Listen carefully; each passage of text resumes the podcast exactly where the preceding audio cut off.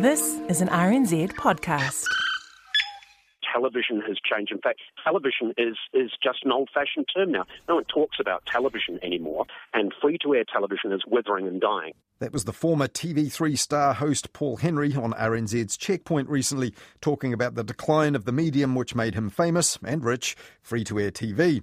But just a few days later, a TV show that had just aired free to air in the UK was being talked about an awful lot in the media here. Prince Harry has given a candid interview alongside his wife Meghan in a new documentary. It aired in the UK yesterday to mixed reviews as the couple talk about struggling with the limelight and constant media attention since the beginning of their relationship.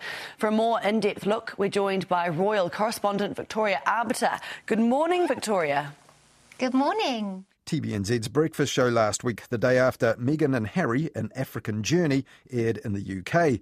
And on the same day later, on News Talk ZB, Heather du Plessis-Allen had the same royal reporter on about the same show. Victoria Arbiter, by the way, is next to talk about Harry and Meghan and how sorry we feel for them right now. Well, that was sarcasm and not sorrow there from Heather du Plessis-Allen, one of many in our media, it seems, with a pretty low opinion of the Duchess of Sussex, Meghan Markle. Victoria, what are these two thinking? Well, uh, that in the, is that there is the million dollar question, and it's interesting actually because there's been a very mixed reaction. Victoria Arbiter, by the way, is the correspondent on the UK royal family for the US based network CNN, and she's also the daughter of Dickie Arbiter, who's made a long career also out of talking about the royals in the world's media. Royal reporting, like royalty itself, it seems, also passes down the generations. And last week, Victoria Arbiter went on to tell Heather du Plessis-Allen this about that headline making British TV documentary. I think you would have to have a heart of stone to not look at these two and feel an element of sympathy. But of course, this is not the royal way we are accustomed to. But Heather du Plessis-Allen wasn't the only one in our media who didn't sympathise. On TVNZ's 7 Sharp show, Hilary Barry psychoanalysed Harry and Meghan like this.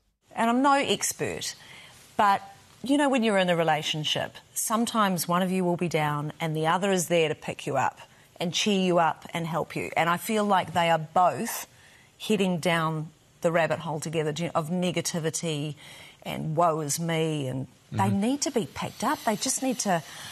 Oh my goodness! Mm, you know, they have such a privileged life. Mm. I'm sure it's hard. I'm yeah. sure. I, I, have no idea how hard. I'm sure it's hard, but come on. Yeah. Now, that chit chat on 7 Sharp was actually advertising the documentary on TVNZ1 last Monday, which gave us all the chance to see what it was that our media front people were so uptight about. As this journey wore on, another human story emerged of a man still wrestling with the legacy of his background, of his birth, and the tragic death of his mother. Every single time I see a camera, every single time I hear a click, every single time I see a flash, it takes me straight back. Meghan and Harry, An African Journey, was built on ITV News reporter Tom Bradby's exclusive access to the couple on their recent tour of South Africa, Angola, Malawi, and Botswana. And as it turned out, the program wasn't entirely focused on the unhappiness of the royal couple. This is Cape Town, one of the world's most beautiful playgrounds. If you're rich, and largely still if you're white. 50 years later, the sheer presence here of a mixed race couple at the heart of the British establishment is to many a beacon of hope and change. She's our African princess because she's the first one of uh, color in the in the royal house, and that makes us really happy. It's quite a struggle when you grow up as a mixed race child. Either you're not white enough or you're not black enough. But when the doco did zero in on balancing royal public duties and private lives, Tom Bradby found common ground with them like this. Last year, I had to take some time off work to wrestle with my own mental health issues. And as I watched Harry here, it was obvious to me just how much pressure he felt under Interesting stuff, which led Tom Bradby to end Meghan and Harry An African Journey with this open question. If taking it one day at a time does not prove enough, if this is existing, not living, what then? But that didn't move Mike Hosking on News Talk ZB the next day.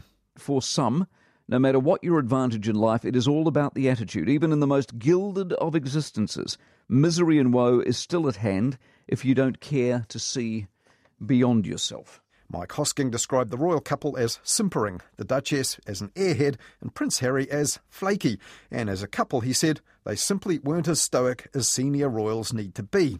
And while he was at it, Mike Hosking also had a dig at TVNZ and free to air TV for being late to the party on this program. What a remarkable thing it has been in this day and age to know of a documentary's existence for well in excess of a week for it to be one of the bigger talking points globally, but for us here at the bottom of the world to have to wait for the ship to dock in the port and for the horse to grab the film reel and transport it to the state broadcaster for last night's viewing.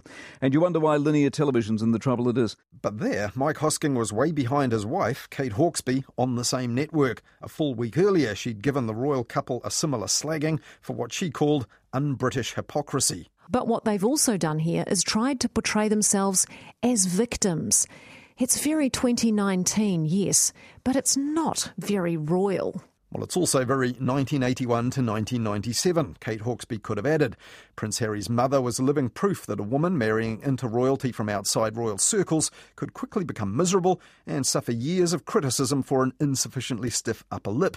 In spite of all the privilege she enjoyed, she even died with the press and the paparazzi in pursuit. So, apart from their apparent lack of empathy and their surfeit of spite, there's one other thing these talk radio commentators, criticising both the current royal couple and the medium of free to air TV, have in common. All of them were big names on free to air TV here in the past, but not anymore. Is it really a coincidence that they turn quite so cranky when they see celebrities on the screen who prove that you really still can pull a big audience on old fashioned national television?